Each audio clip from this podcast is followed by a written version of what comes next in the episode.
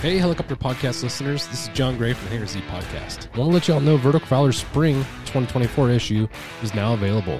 In our spring 2024 issue, we head over to Leon County for a look at how law enforcement agencies in northern Florida are combining forces to enhance crime fighting. We also visit Metro Aviation in Shreveport, Louisiana to learn about the work behind installing a Metro interior in an Airbus helicopter. We connect with the experts in the search and rescue sector for an update on the latest trends, training, and tools used in helicopter rescue missions. And finally, we catch up with the Los Angeles Police Department's aviation unit for a look at its training programs. All this, plus highlights of some new products and services that made their debuts at Heli Expo 2024. To check out the latest issue of Vertical Valor, go to verticalvalor.com and scroll to the bottom of the page to find magazines. Enjoy.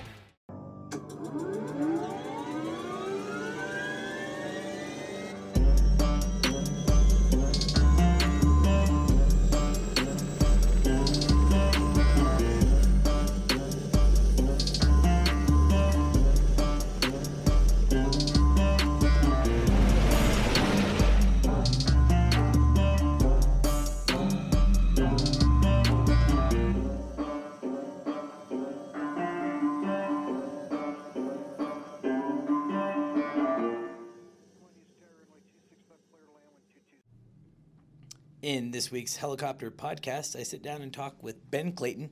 Ben is the CEO of Life Flight Network. If you're not familiar with Life Flight Network, they're the fourth largest air medical company in the United States, and they're located up in the Pacific Northwest, actually near my hometown. So that was really exciting to go and have that conversation. Uh, we talk about Ben's uh, military experience. We talk about his transition over to the civilian world and then we talk about how he became the CEO of Life Flight from starting there as a line pilot. That's right, a line pilot in 2015. So this is an awesome story, an awesome conversation. And if you're interested in becoming an air medical pilot, Ben and I kind of discuss our opinions on uh, air medical and what it's like to be an air medical pilot. And if you've maybe ever considered going the uh, administrative executive route in helicopters, then this is also a great episode for you as Ben has worked his way up through the ranks to now be the CEO. Awesome chat. I loved recording it, and I think you'll love it as well. As always, a special thanks to SellACopter for producing this podcast. Specializing in helicopter evaluations, faster sales, and superb service, SellACopter is the go to agency for clients expecting immediate results. SellACopter's team of helicopter professionals are the best in the business. Using their aviation expertise, a nationwide network, and a proprietary 76 step listing strategy, SellACopter will convert your listing from Mayday to Payday. Ready to get started? Text helicopter to 1 855 SellACopter. That's helicopter to 1 855 735 5226. And a SellACopter pilot agent will reach out. SellACopter. List it, sell it, done. All right. Well, welcome to the Helicopter Podcast. I'm Halsey Schneider, and I am at Life Flight Network today up in Aurora, Oregon, uh, with the CEO, Ben Clayton. Ben, what's going on? Hey, Halsey, nice to see you. Thanks for uh, thanks for coming in. I feel like looking. Uh, we could be brothers. Maybe. Maybe. Maybe. We got the same haircut, anyways. same haircut. This is audio only, but uh, just to set up the scene, Ben and I both have a great head of hair.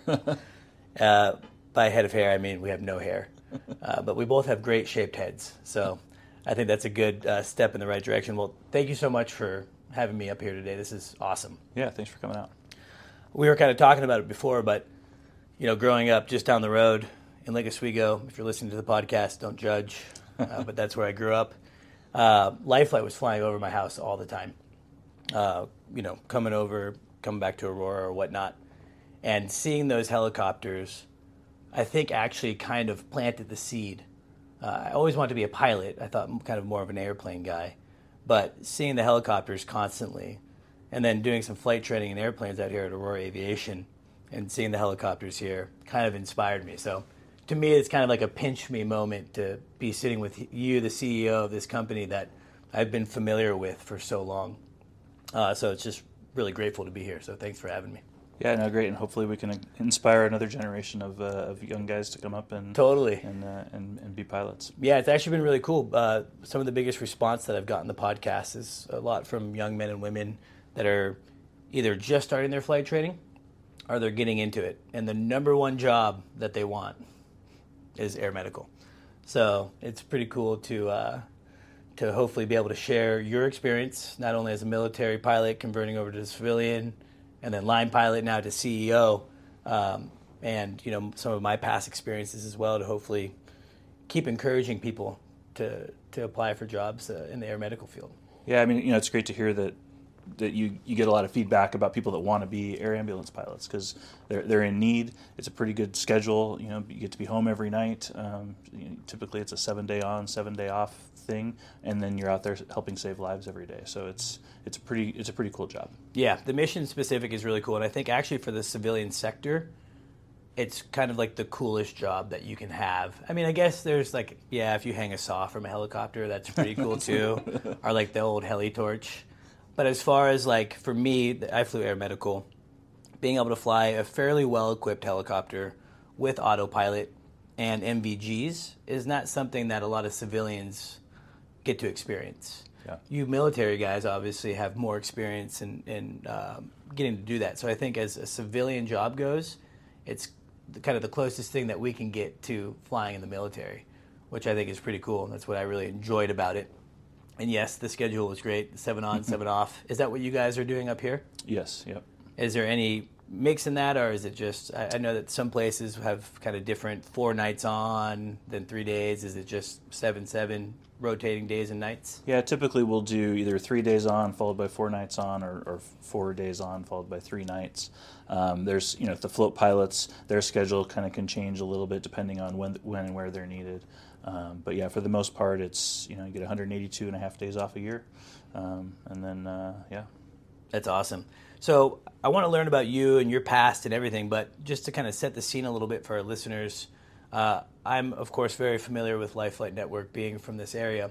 But if you wouldn't mind just sharing a little bit about Life Flight Network, the history, your guys' service area, uh, what you guys are operating airplane wise, helicopter wise, uh, just kind of give us that picture. Uh, yeah, thanks. Well, um, you know, by the time this podcast airs, we'll have celebrated our 45th anniversary. Congratulations! Of, uh, of, thank you of, of being in service in, in this area. Um, you know, we started out in a in a 1974 Alouette three. Nice uh, was our was our first uh, helicopter. In fact, we've got the tail boom uh, out in the hangar uh, from from that helicopter, and we're going to get it fixed up and, and painted up nicely and restored, um, and figure out something cool to do with it, kind of in celebration of our anniversary. I'm almost even having a hard time like picturing how you put a patient in an Alouette. I guess I can kind of see it. But yeah, I'm glad that worked. yeah, so uh, you know we've we've come a long ways since then. Um, so now, uh, you know, here we are, 45 years later. Um, we're the fourth largest air ambulance company in the country. We're the largest not-for-profit air ambulance company in the country. We're owned by a consortium of four uh, health systems: so Oregon Health and Science University, Providence, Legacy, and St. Alphonsus Regional Medical Center over in in Boise. Um, and we've we've grown over the years, um, really in response to the, the needs of the communities. Um, as it, and as a not-for-profit, I mean that's that's our one goal. It's you know save lives, be available to the communities, um, you know, in service to them, and, and provide excellent level of patient care. Um, and so that's that's where we are now. We currently have uh, 28 rotor bases and uh, 10 fixed wing bases. That's incredible. And airframe wise, on the helicopter side, yeah. I guess we can kind of talk about the airplanes, but who cares? Um, no, I'm kidding. But on the helicopter side, what what are you guys operating right now? Yeah, so we've got a we've got a mixed fleet a bit, as you imagine. You know, we're being in four different states. There's different you know uh, environments, different requirements in each of those. So we're in Oregon, Idaho, Washington, and Montana, um, and so we have a mix of uh, Bell 429s. We've got uh, Airbus EC135, mostly P2 pluses. Uh, we've got Bell 407 GXIs, uh, and then we have AW119 KXs. Very cool. And what's the total fleet size? Uh, we're about uh, 50 aircraft total, um, and uh, with 10 or 12 fixed wing, and then the rest is helicopters. That's crazy. So 45 years, you've gone from one Alouette yeah. now to airplanes, helicopters, bases all over. And the service area is Oregon, yeah, Oregon, Idaho, Washington, and Montana is where our bases are located. Obviously, we'll take patients where they need to go. So, you know, if they need to go to Salt Lake or Colorado or wherever they need to go, you know, we, we can get them there. Very cool. I uh, my uh, the guy that did all my check rides was like a, I think a 30 year pilot here at Life Flight. Oh, cool. Mark Holstat. Yeah, I don't know if that name it does rings a bell. Uh, and in fact, we have the Life Flight Two. It's our Aurora headquarters. Is the Mark Holstat, uh, you know, kind of commemorative base. Um, so yeah, Yeah, I he's, think I heard a legend. something about yeah. that. Yeah, because I think he, I think when he was doing my check rides, which was some years ago, I feel like Mm-hmm. he was at 27 or 28 years already. Yeah, And I remember thinking like, oh man, keep a good relationship with this guy, and maybe I can get a job at Life Flight. yeah. Well, he's kind of a legend. So He's a bit of a legend and the nicest guy ever. I don't know if you had a chance to, to interact with Mark, but he's gentle giant. Uh, love doing my check rides with him. Um, so, kind of transitioning over to you. Yeah. You started in the military. You're from Oregon. Yeah. You literally grew up in Canby. I'm pointing like people can see where I'm Right, pointing. yeah. But uh, if you're listening and you're not familiar with the area, this is pretty neat. The fact that you're essentially in your backyard and you're the CEO of the fourth largest air medical provider in your backyard. Yeah. Like, was that? Did we, this is like a Nicholas Sparks book. Like, this is perfect. Like, how how did that all work out? And you know, I know that you started in the military. Where where do we go from there? So yeah, I, I flew CH-53 Echoes in in the uh, Marine Corps. Um, I was stationed in Miramar. I mean, it's tough duty, but somebody's got to do it. Of course. Uh, you know, but no. Um, so that's really where I got my start. My last tour was as a flight instructor, um, and probably the favorite job that I've ever had until now was was as a flight instructor uh, back at Whiting Field in Florida. Um, you know, training all the new uh, new helicopter pilots for, for the Marines, Navy, and Coast Guard, and a few international students. Um, and they're, you know, we're flying Bell 206s. Nice. Uh, no autopilot, but they're IFR certified because it's the military. So, Oh, gosh. Uh, you know, you're flying approaches to MINS, uh, you know, ILS to MINS um, in a in a In a 206. Bell 206. Wow. Um, so pretty pretty good experience, great experience. Got a lot. Of, you get to do a lot of flying there. So I would some days fly six or eight hours. Um, so that was that was a great experience, and then it really gets you, you know, back into the civilian rules when you're when you're doing that because you're teaching all of the civilian kind of rules, all the you know airway navigation, all those kinds of things that you know as a military pilot sometimes you forget because military has their own set of rules, um, and I think that really helped with the transition to the the civilian side. Um, Yeah. doing that. I, I've, I've talked. I have several buddies that have come from military to civilian, and I know that there's sometimes a bit of a transition. Um, you know, in the military, you're typically flying with two pilots. You're in really, really nice equipment. I even remember having students, you know, come from a Black Hawk to an R22. Yep. You know, and doing training and. Well, in the Blackhawk we could land this way. I'm like, well, we're in an R22. We can't quite do it this way. Um, with with that flight instruction was was it all military instructors or was it a mix of military and civilian because i do know there are some civilian instructors teaching that ab initio training Yeah, so um, we had civilian instructors in the on the simulator side when we were there, and most of those, I, think all, all of them were retired military. Okay. Um, and then, uh, but they're, for the most part, uh, all the instructors that are actually flight instructors are are military people that have done their at least one fleet tour, and now they're coming back to kind of shed their their experience and knowledge. Um, and then you have a reserve cadre that are there, and some of those guys had been there for you know 15, 20 years as reservists Okay. um, doing doing that flight training. and what year did you finish that up Um, so I left uh, there in 2013. Okay. Um, and my first, I went to work for a company called CHC, um, who's a international oil and gas mostly. Um, They do some search and rescue in the UK. Uh, but I, I got to fly 139s, AW 139s for them in Mozambique for a couple of years. sounds awesome Yeah, it was it was not a bad job. not, not bad at all and you said that was for oil and gas yeah. mhm. i'm trying yeah i'm trying to connect dots i don't think i had anyone that was there Yeah, I mean, there's um, oh, I've got a lot of good good friends from there. It was, and that was a really good experience. Um, you know, going through the type rating for for the, the 139. Uh, I was pretty young at the time. I was early 30s. I was the youngest person in my type rating class by like a decade. yeah But you learn a lot of things there. I mean, because there's like. For example, uh, there's something called floats on helicopters that go over the water. In the military, I'd never even heard of floats. So I'm, you know, in class raising my hand. They're, they kept talking about floats and how to pop the floats, and I'm raised my hand like an idiot. You know, what are floats? What are floats? They're like, you you deployed on a ship for seven months and you don't know what floats are. Um, so That's wild. yeah, I guess I always just assumed that the military helicopters Nope. probably had some type of floats. Um, so, I mean, obviously, not knowing about the floats, was there anything else that was kind of challenging coming from a mate- uh, military background to going to the civilian back or to this first civilian job?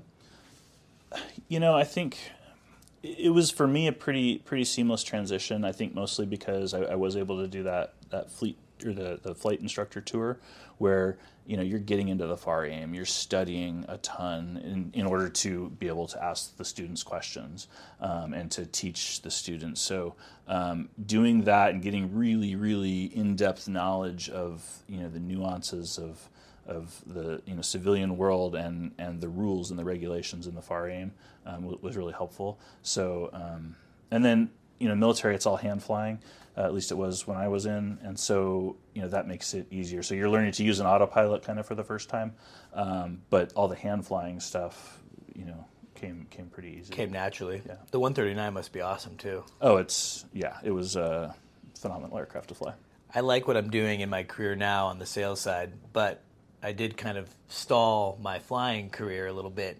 To I've never flown anything with two engines. oh okay yeah. You know, so um, I'm a little envious, you know, with guys that have got experience in say a 139 or even a 429. You know, I'd love to Yeah. love to get my hands on a 429, but uh, I guess you pick your path, right? So sure yeah, yeah. uh, so you do that for a couple years. Uh, was there a little burnout that, that caused it just to be two years, or just wanted to kind of change gears? Yeah, you know, I mean, the travel gets gets pretty tough. Uh, a young young family at the time. You know, my daughter, I think when I started there was about four, and um, so she's getting ready to start school, and um, so the the travel gets tough. And to get to to get to Mozambique, it's a you know five hour flight to Atlanta, and then it's a fourteen hour flight to South Africa, and then you've got a layover that's twelve or fourteen hours, and then you've got another three hour flight up to I was in Pemba, um, and so and then you're gone for six weeks at a time, uh, you know, and so it's just the travel got got kind of long,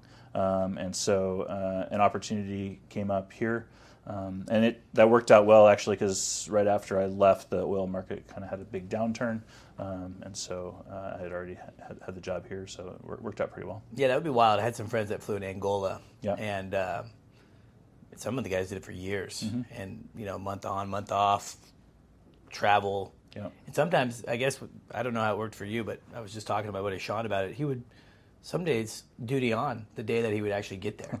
so here he is finishing this long travel period, and then he's dutying on. You know, it's like I just got back from Thailand, and that kicked my butt for like seven days on jet lag. So Yeah, fortunately, you know, at least the contract that I was on, you know, with CHC, and CHC was very, that you know, they do a safety summit every year. They're very safety oriented, and so I never had to do that where it's like you show up and then they want you to fly that day. Yeah, Uh, but I thought that was wild. I definitely couldn't do it. Um, so you, you had an opportunity. Obviously, being from Canby, you were familiar with Life Flight.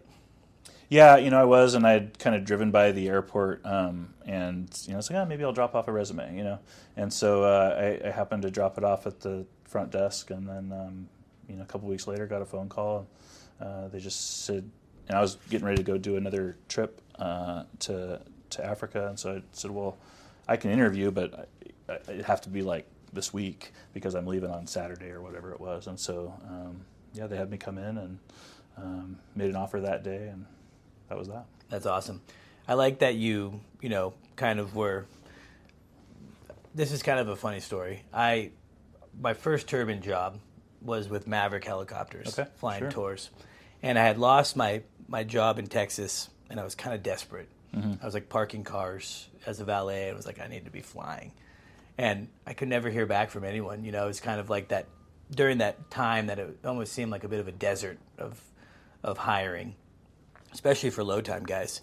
And so I, I, I heard that Maverick was bringing people on with little to no turbine time, which was a kind of a new thing for them. Mm-hmm. So I sent a resume off, and like that day, I heard from the chief pilot, which never happened, It never happens ever, you know. And it mm-hmm. finally happened, and it was just before Christmas, and I was so stressed, I wasn't making any money. And the chief pilot there at the time said, uh, "Yeah, come, you know, we'll get you in for an interview after Christmas." And I was like, oh man, I, I can't wait till that. That's in three or four weeks. So I was like, I'm actually going to be in Vegas this week, like if you're available. And, you know, sure enough, like two days later, he's like, cool, can you meet me tomorrow? And I was in San Antonio at the time, like, I better get airfare. but, you know, I think it's important sometimes, like, to, you know, if you need to get a job, Yeah. you know, just do what it takes to, to get there. And I've never publicly told that story, so now I've now the told it world to knows. everyone. Now the world knows. Jim O, uh, if you're listening, I'm sorry for telling you that I was in Vegas, but I showed up on time, so uh, I was there. um, so you, you get hired at Life Flight as a line pilot, Yeah. and this is still boggles me. I can't. I'm very excited to hear kind of your your process and your experience here, but that's in 2015, 2023 now, and here I'm sitting with you uh, in the corner office as the CEO of Yeah. this uh, large air medical company.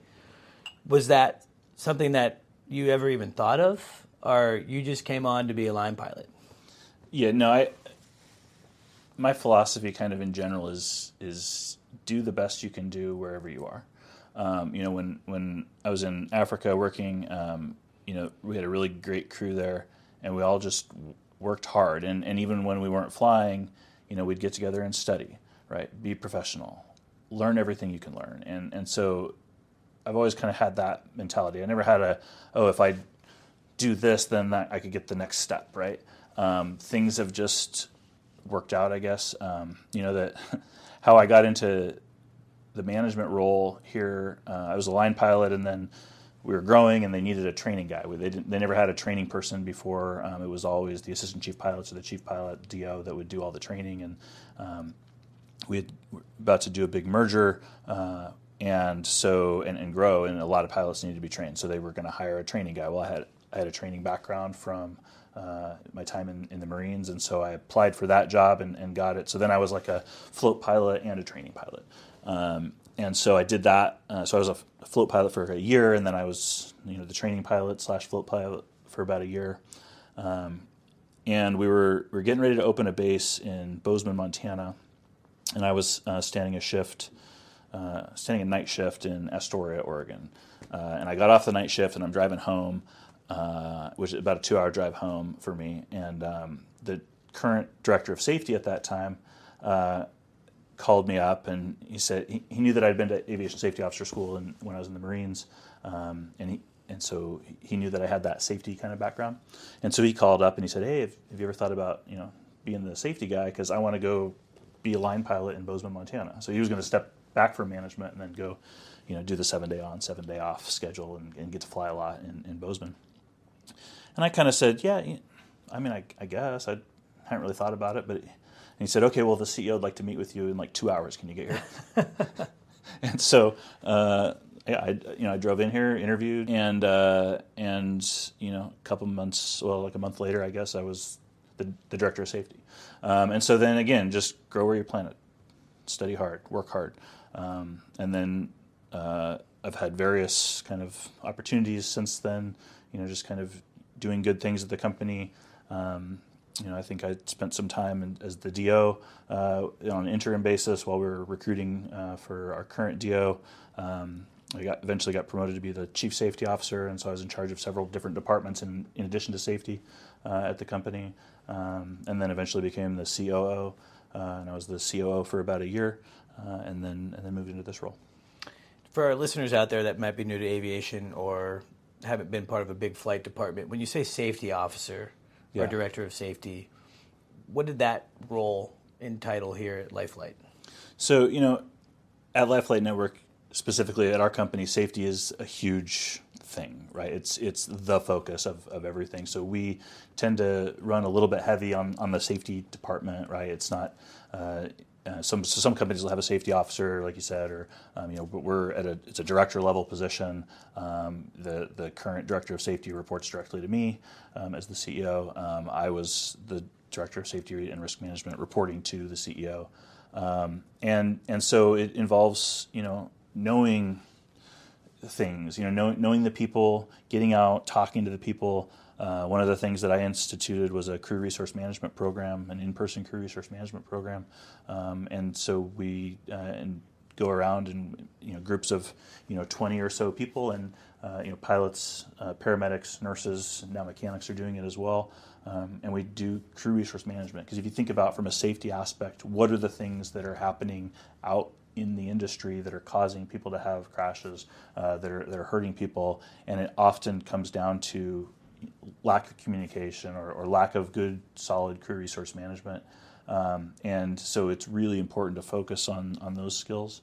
So that was a big focus of, of what I did. Um, you know, when I was when I was in the safety role, we have a very robust reporting system here. Um, so we're we're coming up on about 900 employees now.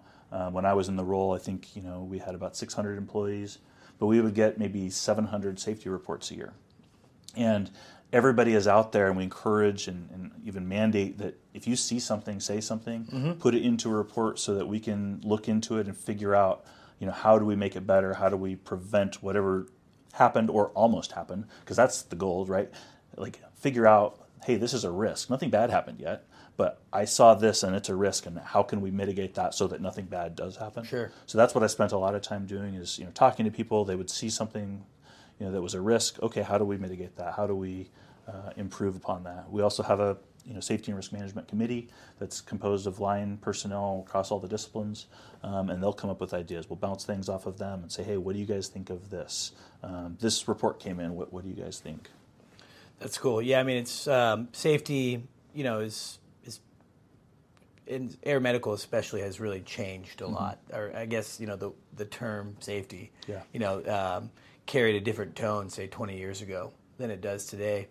And what I experienced when I flew air medical, and then even in the flight school that I went to here, just in Hillsboro, is that it seems that a lot of the same uh, hazards were happening on kind of a systemic basis. Mm-hmm and so, you know, uh, the flight school that I went to, the air medical company that I worked for, you know, they were uh, always supportive of getting the feedback, even if you as a pilot maybe thought you made a mistake or did something wrong, because then they were able to kind of put together a, a, systemic. Hey, this is this is not just a singular problem mm-hmm. that you know Halsey had. Yeah. This is actually happening to Halsey, and it happened to so and so and so and so, and you can kind of start to see, okay, hey, maybe this is a little bit of a flaw in the way that we're doing things mm-hmm. and you know learning from it growing from it you know i'm not so sure you know 15 20 years ago that air medical companies specifically were really asking for too much reporting you know um, i know the industry's changed a lot um, and i'm grateful that i flew um, you know recently in air medical yeah. and not 20 years ago for a lot of reasons you know obviously the equipment's changed a lot but i think the biggest thing is just um, you know, allowing pilots to make good pilot decisions yeah. and supporting pilots. And, and I'm sure that you guys uh, have probably instituted that here at LifeFlight as well. Yeah, and you know it's it's actually really encouraging across the industry to see to see that kind of culture shift. Um, we're part of the Air Medical Operators Association, and um, I was on the safety committee for a number of years, and now our current director of safety goes to the safety committee meetings, and um, and you know collectively the industry will share stories. Hey this not just so not just within the company but hey this happened to us uh, it could happen to you too. Um, and and so those are, are so critical and, and, they meet in person four times a year um, as the safety committee and I'm on the board of directors there now. Um, and and those filter to the board of directors level and, and so even though many of us are competitors that are in that room um, it's all about safety, and it's all how, how, do we get better as an industry? How do we ensure that we're preventing you know crashes or preventing bad things from happening? Um, and it's I think it's really encouraging. Um, yeah, no, I think it's great. I mean, you know, at the end of the day, um, competitors, you know, whether you have an accident or a competitor has an accident, first and foremost, you never want to have any type of loss of life. Yeah. And second off, it's not great for any part of the helicopter industry to have accidents. So it's good to hear that companies are coming together and sharing safety insight to hopefully get to some target where we could get to a point where uh, we could have, you know, little to no accidents, you know, which would be fantastic. At the uh, at the last operator that I worked at, and actually at my flight school, that was kind of an early adapter to SMS adopted onto a just culture. Yep. Is that something that you guys have instituted here? at LifeFlight? And for our listeners that may not be familiar with that term, what does that mean to you? Sure. Yeah. No, it's. I'm, I'm glad you brought that up. Um, you know, a, a just culture. So, in order to find out about these things that we can share with the industry, that, so that we can get better, uh, you have to have a just culture. And what I mean by that is people have to be willing uh, and feel safe that they can raise their hand and say, "Hey, I screwed up," or "I almost screwed up," or "I was thinking this and that was the wrong thing to think," and they're not worried that you know they're going to lose their job if if they speak up, right? Because it can make all of us better, and that's something that we've really tried hard to inculcate throughout the organization. Um, and we have really great examples of that. We'll have pilots call and say, "Hey, I think I screwed this up. Can you pull the tapes uh, from the video? Uh, you know, we've got the camera or whatever. You know, can you pull the tape so I can see what I did and see it? You know, and we can debrief as as a crew." Um, and that's so encouraging when stuff like that happens because you know it just shows the maturity and the professionalism that our pilots have and that our crews have because our crews want the pilots to tell them as well, right? Of course. Um, and then they're not they're not castigating the the pilots for oh you almost made a mistake or you know it's like hey how do we all get get better collectively and then we'll share those stories you know when we do the crew resource management training um, you know and and share these you know errors or mistakes um, that, that people have made in, in the spirit of, of getting better. I think Just Culture has been great, not just for air medical, but for the entire helicopter industry. Yeah. So many different uh, companies and operators are instituting Just Culture, and I think it's making an impact. I think another big thing on the air medical side, so if you're listening and, and you want to be an air medical pilot, one of the biggest advices that I can give from my experience is I think, again, 15, 20 years ago, a pilot may look at a crew and not think that they're integral part of mm-hmm. the safety of that mission. I've heard terms like self-loading baggage yep. and other things like that, and uh, I know that's really shifted. And it sounds like you guys are being proactive with your crew resource management for pilots, medics, nurses working together um, to have a positive result.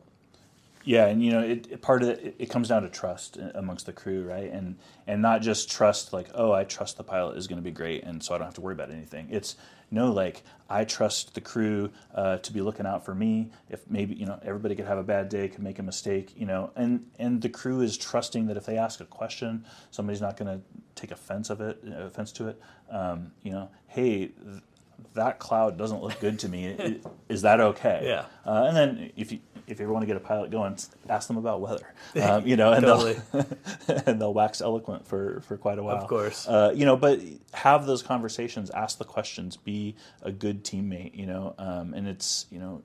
Uh, that's the goal, and and that's you have, but you have to have a positive culture. You have to have a trusting culture, and that's something that we really, really try hard here uh, to make sure that, that everybody understands that you know we're we're out there not just to avoid errors, to avoid mistakes, but to be excellent in everything that we do, whether that's clinical care, whether that's piloting, whether it's the maintenance staff, whether it's the admin staff that's supporting everything. It's it's how do you achieve excellence, maintain excellence. It's not just a matter of avoiding a mistake. Sure. Yeah, no, it's um, it's a big shift in, in, in mindset and coming together as a team, and you know trying to bring your A game every day, but doing it collectively. Mm-hmm. You know, is um, there's a lot of factors that go into an air medical mission. You know, a lot of things. Um, you know, for me personally, uh, I was flying in a fairly sparse area in South Texas. A lot of nighttime scene calls. Mm-hmm. You know, you're flying into dark holes in the middle of nowhere. Having that extra set of eyes in the back with goggles on yep.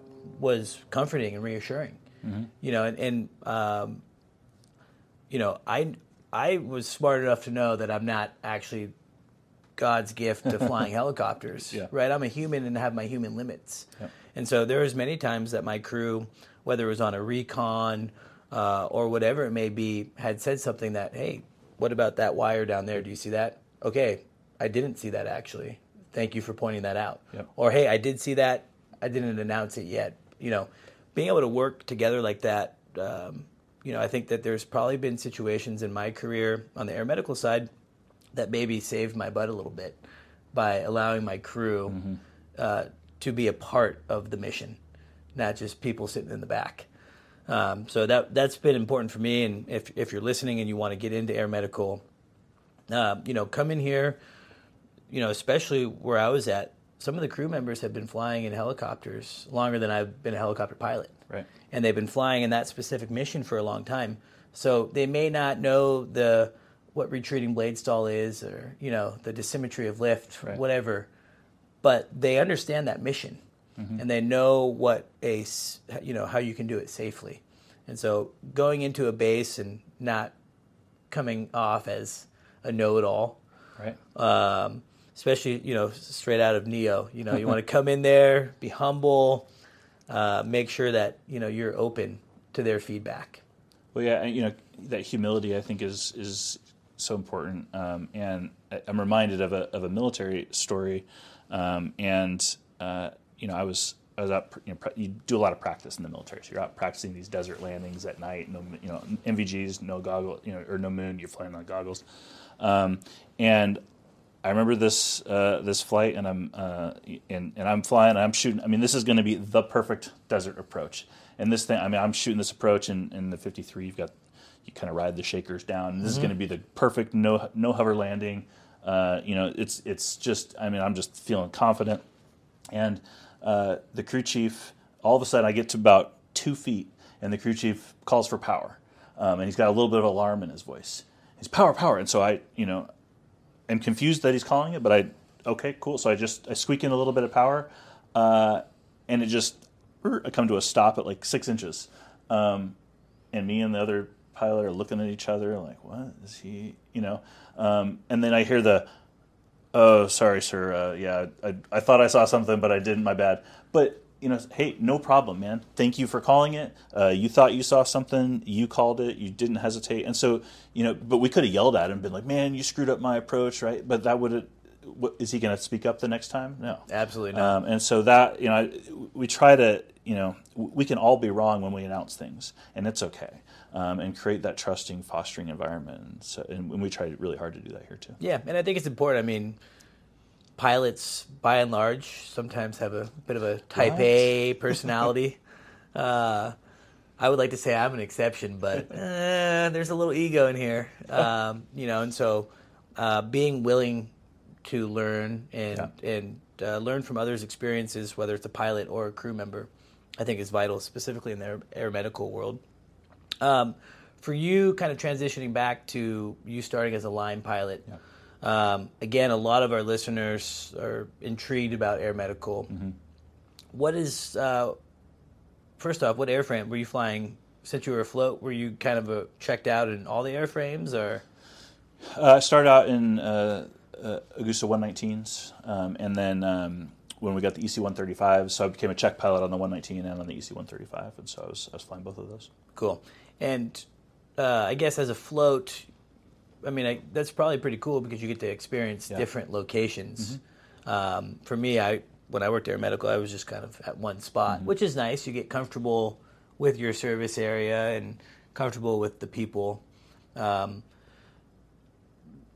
I guess that could also present some challenges at times where you're coming into a, a base and having to kind of reacquaint yourself with new location, new people. Was that difficult? You know, for me, it was it was actually kind of fun because you get to meet new people, um, you get to work with with different people, and, and you might it might go you know four or five months between the times when you visit a base and then you're working with the same people that you worked with a few months ago. Um, so it, for me, it was an opportunity, and it was an opportunity to learn from a lot of people. Um, you know, you could see you know how different med crews kind of what were their techniques.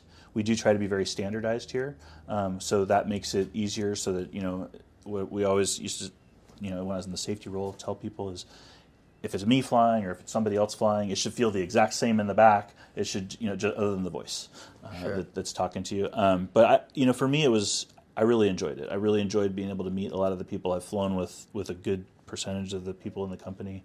Um, when I got into the training role, then I was doing check rides with a lot of different people and training flights with a lot of, of the different pilots. Um, so just kind of getting to get out there and interact with people, and then again, learning everywhere you go. You know, you're never you're never too good or experienced or anything to to learn. And you know, there's pilots in our company that have way more hours than I do. I mean, I I'm not a particularly high time guy, um, but um, you know, just learn everything you can everywhere you go. Yeah, I mean, I, I think probably now in this position that you're in, now leading this company, being able to have that experience of being at multiple bases probably gives you a better perspective uh, than maybe if you were just at one base. So I'm sure that's been helpful. Um, in air medical, one of the things that I struggled with was the nights. I didn't necessarily love uh, the nights. It was hard for, for me to adjust. We did seven straight, so that also, um, you know, I have, I have some things to say about that, but maybe that's for a different podcast. But you know, that was hard for me. What were some of the struggles for you coming into uh, air medical that uh, presented more challenge than you thought? Yeah, you know, I think um, as a float, right, you're going to different places all over, and so you may show up at a base and you've done your, your local area exam or whatever, but um, you know you don't have a lot of experience flying in that area, um, and so you know I remember I took off for a flight out of Aurora uh, one time as early morning, right before um, shift change, and uh, I think ceilings were calling, you know, 1,400 feet or something. And, and so I, you know, I looked at it, I looked at the HEMS tool, I'm checking on my weather. I'm like, okay, yep, we can do that safely, and you know, it's within limits.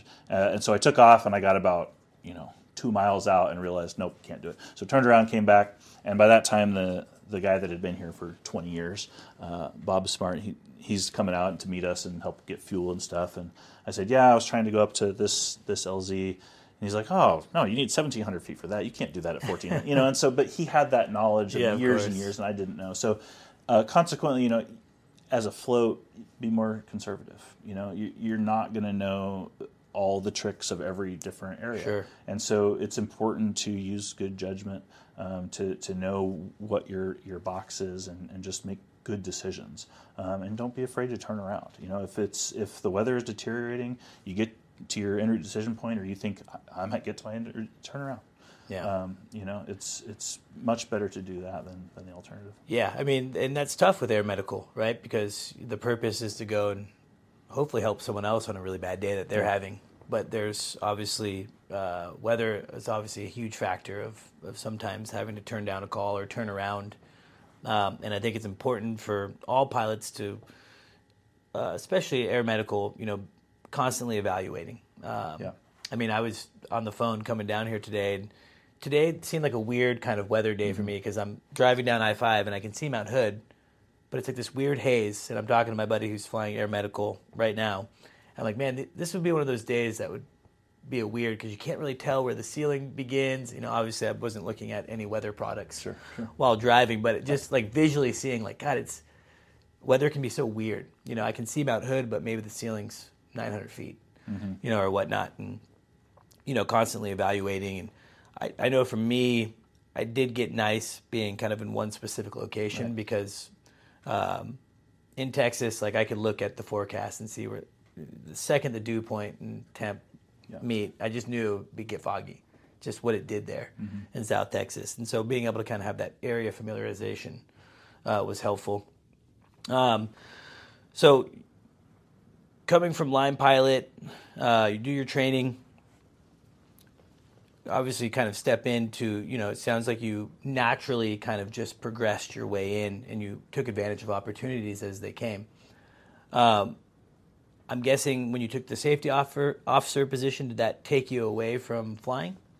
No, I, you know, I still tried to stay in flying um, as much as I could. So less, but I was still picking up shifts when I could. I think my first couple weeks I had nine shifts or something, you know, in, in a row, uh, and and so um, you know I still tried to fly. Once I you know kind of moved into the um, more executive roles, it, I made a valiant attempt at one. I think the last like three years ago, I went. I was like, I'm gonna, I'm gonna get recurrent. I'm gonna, I'm gonna do it. Uh, and I did a couple, and it just, it just didn't work. So, um, you know, again, to be, to be safe, to be proficient, um, and, and really, really good at, you know, our pilots that we have are fantastic.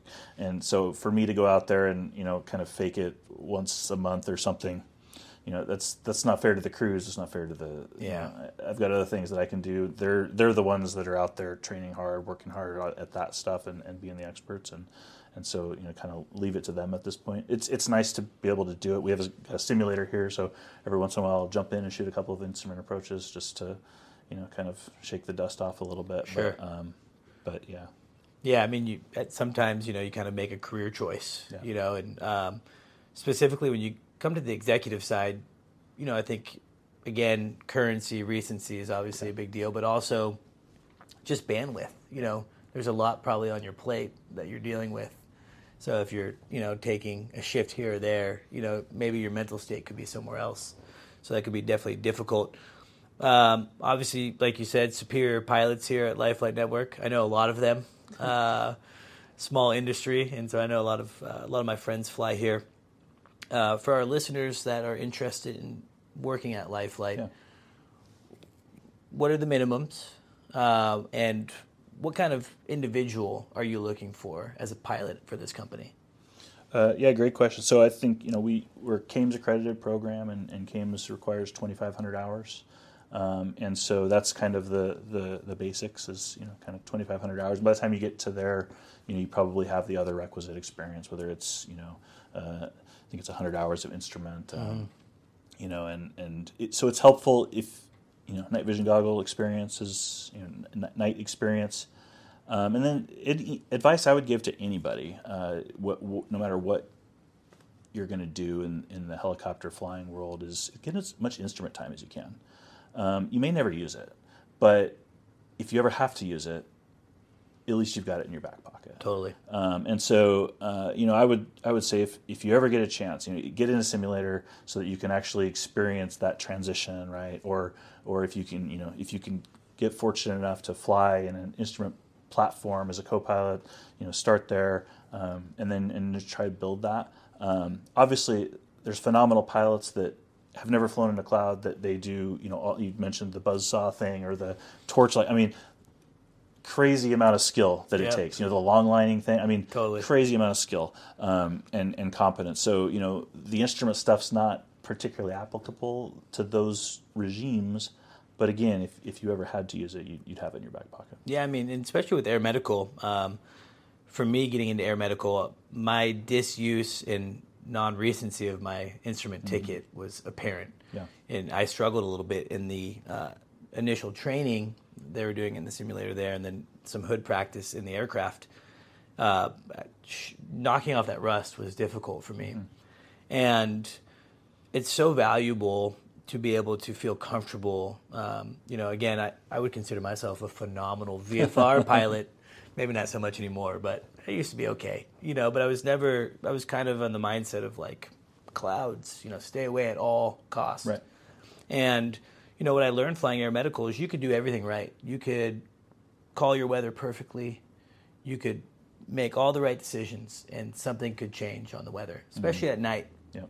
this big sprawling area in South Texas where I was, lots of vast area up here in the Pacific Northwest where things can change. And if that changes and you're up there, being able to uh, admit that you're there Yep. and then have a plan of action of, okay, I'm in the clouds, what next? Yep. And, you know, being able to be comfortable in IMC inadvertently. Um, I know at, at the company I worked at, it saved a lot of lives. You know, um, I think the year that I left, we ended up having eight or nine uh, entries into IMC by accident. And we were a strict VFR program, Yeah. and they're all not events because every quarter, pilots went, they trained, we did our simulator time there, and we practiced. Um, and in all those situations, the pilots did everything right. They just things changed. The weather changes really quick down there, and so um, yeah, I, I can't echo enough what you said. If if you're out there and you have the chance to go and experience uh, IFR flying, even in an airplane, you know, uh, get, get, getting into a, a Cessna and going shooting approaches, getting that comfortability of entering a cloud.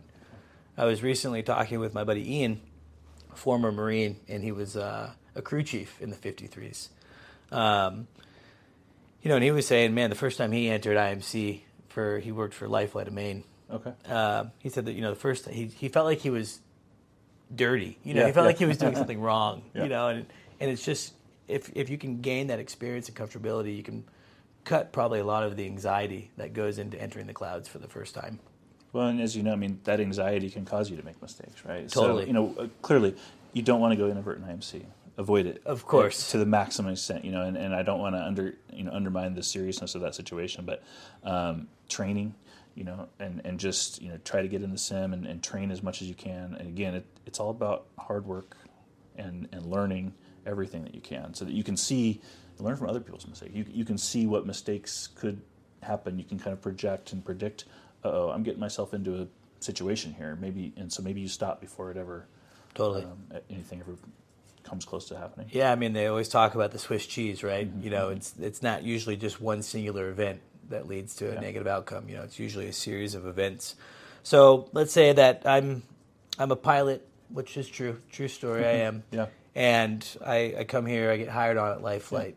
What does your guys' uh, training program look like uh, from kind of day one Mm-hmm. through, you know, getting to base, maybe doing some shadow shifts, things like that? What does that all look like as a new pilot here? Yeah, so you know we, we start out once a month. We have we call it new employee orientation or NEO, um, and and everybody that's starting that month all comes together from all the disciplines, um, and so we, we that's about uh, two and a half days of just basic company kind of stuff, history. I'll talk to everybody. Uh, you know, I'm the first person they see when they get here. We talk mostly about safety and quality, um, and I'll sit down for about three hours and and we'll we'll talk through safety stuff, safety systems. Um, you know, I want them, I want everybody in the company to hear from me that my emphasis is on safety and quality. It's amazing. Um, and so we do that, and then you know the last part of that for the operational folks, so uh, pilots, paramedics, nurses, mechanics, um, and EMTs is is crew resource management. So we do a half a day of crew resource management right at the beginning, um, and then they'll break off into their kind of separate disciplines. And so as a pilot, then you'll go off on into our training kind of pipeline. Um, so depending on the aircraft, you know, you'll have to do ground school. Um, we've got you know both in-person ground school. There's some online modules that, that people do, uh, and then we try to get everybody in the simulator, um, and uh, and then the flight training following following the simulator.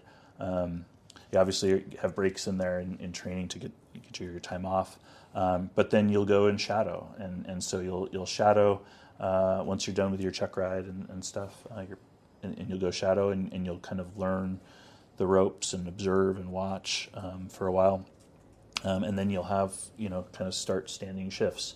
Um, and when you start standing shifts, so we have different you know when you first get here, it's there's different weather minimums. So we, we increase those weather minimums as a risk mitigation, and mostly to take the pressure off of, of the pilots.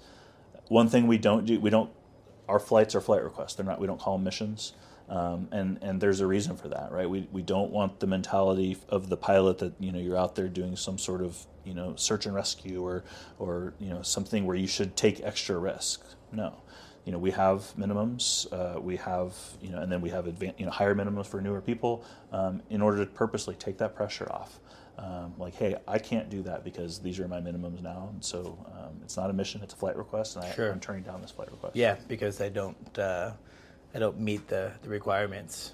And then you know, if depending on the the aircraft that, that we'll either send you to, if, if we can, if there's a simulator available, we'll send you to simulator training. So EC 135, uh, we have some contract simulators that we'll use. We actually dry lease the simulators, so we'll send our own training people down with you as a, as a pilot, Oh, cool. um, and we'll put uh, put you through the simulator training.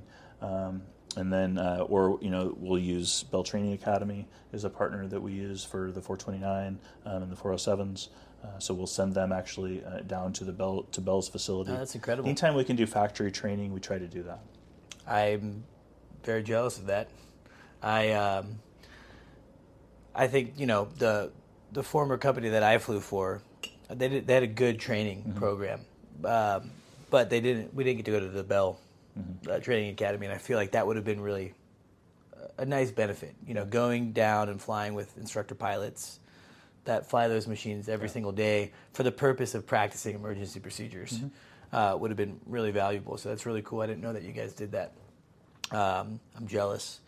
Um, I might have to knock We've got off openings. The, I might have to knock off the resume. Uh, yeah, I know. Any in Bend, that would be nice. You know, I don't want to go too far. We do have a base in Redmond. It's I, I think one of my I don't know what he's flying. A guy that I worked with at another air medical company. He now is a life flight guy, okay.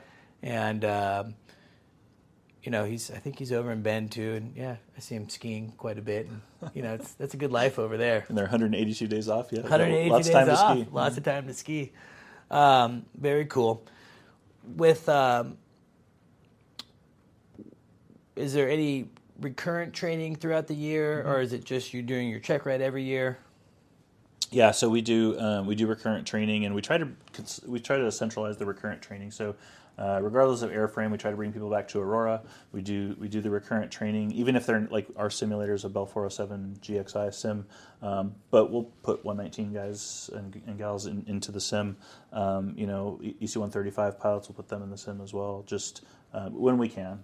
You know, just to it's, it's a great experience. You know, Sure. the EC 135 is a little bit less because they get to go to the simulator full level D Yeah, full motion type deal. and so and so they're they're doing that. But we like to get as much use out of the simulator as we can, and, and we like to standardize our, our training, standardize our recurrent, um, and then of course we have the quarterly uh, double IMC training flights that we do. Another thing that we you know talk about proficiency and, and uh, with night vision goggles, um, particularly, uh, you know we encourage the pilots that hey, you know what, I haven't flown in a while. I need to go out and get a, you know a night vision recurrent you know proficiency flight, and so we go do it. Yeah. Um, you know, they just call the operational control center and say, "Hey, I need to do a proficiency flight tonight." At, you know, so this is what time I'm going to do it, and, and we encourage that. Um, and then we do have even metrics like you haven't done one in you haven't done a night flight in 30 days, therefore you must um, go do a, a proficiency. That happened to me a lot. Like I would get on my sh- okay, I got to go do my currency, Mm-hmm. you know, because you're off. You know, you're only one night. You know, if you have a slow week of Mm-hmm. nights, you know, you may not get the opportunity to go fly, and before you know it, you've reached your your limit. So uh, at Life Flight, how does it work? Uh, a request comes in. Yeah. It goes to uh, an operations control center or a dispatch. Yeah, so our uh, our communication center and our operational control center are co-located in Boise. We like to have them co-located because it gives awareness. So the operational control uh, specialist can hear when a flight request comes in from a customer somewhere, and they can already start checking the weather. Um, they kind of know where that request is going to go, and so they're independently checking the weather to make sure they think that the weather is safe. Um, and then the pilot will get the, the flight request. So the ComSpec will uh, page the flight request to the, the pilot, uh, and the you know pilot will you know hey check in weather or I can accept you know clear blue day, and they they they stay on top of their weather you know pretty pretty good, so they can make a, a decision pretty quickly. Um, and then if there's any kind of a disagreement between the pilot and the operational control specialist, uh, you know, they'll conference them in and they'll talk about that. Um, you know, essentially though, anybody can say no to the flight request, whether it's the paramedic or even the mechanic, ComSpec, uh, OCS. Um, anybody can say, hey, you know what, no. Um, and, and that's, and, and we encourage that, right? Because somebody could see something that, that, that somebody else doesn't. Sure. Um, so then they'll the pilot will make the decision, um, and uh, and then if, if they say yes, then okay, away they go, and, and the OCS agrees, away they go, and, and they do the flight. If they say no, um, if it's for the destination or the, the patient pickup location, um, then we will not offer that to another pilot. Um, it would probably go to a fixed wing at that point Sure. um, you know, because then you know they've got uh, d- d- different minimums. Um, if it's en route, then maybe we'll look and say, okay, well, yeah, that makes sense. They can't take the flight because there's weather between them and that scene, but this other base is coming from a completely different direction. There's no weather there, uh, and maybe they can get it. So if that's the case, then we will offer it, but we'll say, hey, uh, flight request for this location. So you know this other base turned it down. Would you like to conference between those, you know, and, and talk to that person of the OCS, and then we can get that conference call going as well. Totally. Yeah, that's good. I uh, for our listeners out there that may not be kind of familiar with an operations Yeah. control center, um, who are they? Yeah. You know, obviously you talked a little bit about it. They're kind of shadowing, making sure, but what kind of actual operational control do they have within your guys' system? Yeah, so I mean, there's a bunch of nuances. It's you know, mandated by the FAA if you're an operator with ten or more bases. Um, but essentially, they're they're people uh, that have specialized training in, in weather and, and operations. Um, and you know, some of ours are, are former pilots um, that uh, you know just for whatever reason decided they, they'd rather do this operational con- control job.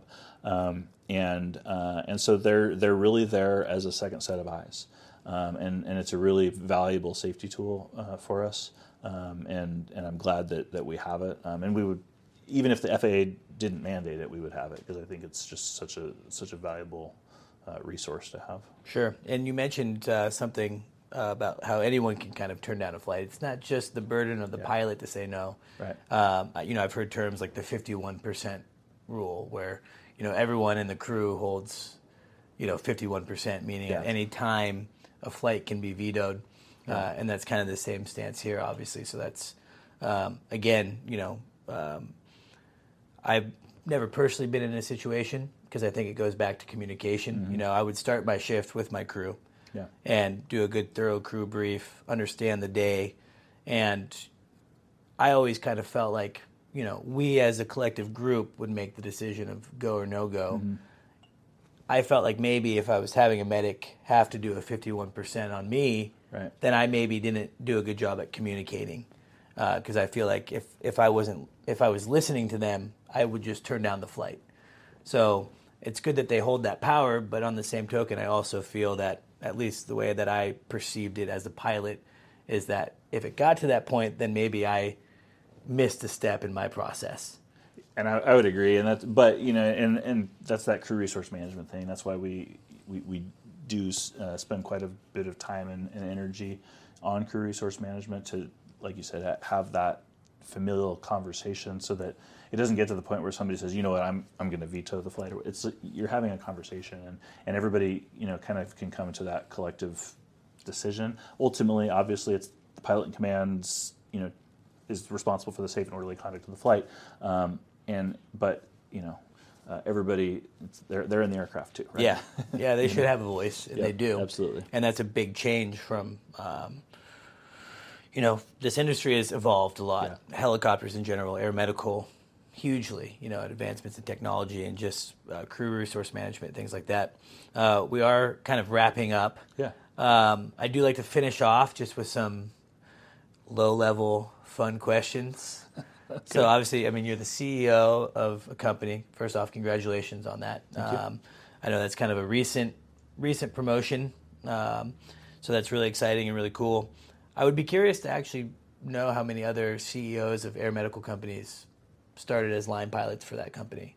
I feel like that's super valuable uh, to be able to go through a company like that because you truly have been at every section of this of this company. So that's cool. So when you're not here being the CEO, what are you doing for fun? I don't have any time for fun. no, um, yeah, I mean, we family, you know, uh, wife and daughter. We like to ski, um, hike, camp. Uh, you know, it's Oregon, so out, outdoor stuff. Uh, we don't have to worry about ticks or uh, mo- usually not snakes unless you get over to Eastern Oregon. Yeah. But, um, Ugh. out, outdoor stuff. Um, I saw a lot of snakes in Texas. Yeah. I saw a lot of rattlesnakes. I'm, and I'm like Indiana Jones. I'm pretty brave, but terrified of snakes. Uh, so yeah. Now, of course, I'm in Bend, and I think there is snakes There are, there yep, too, mhm, which is upsetting.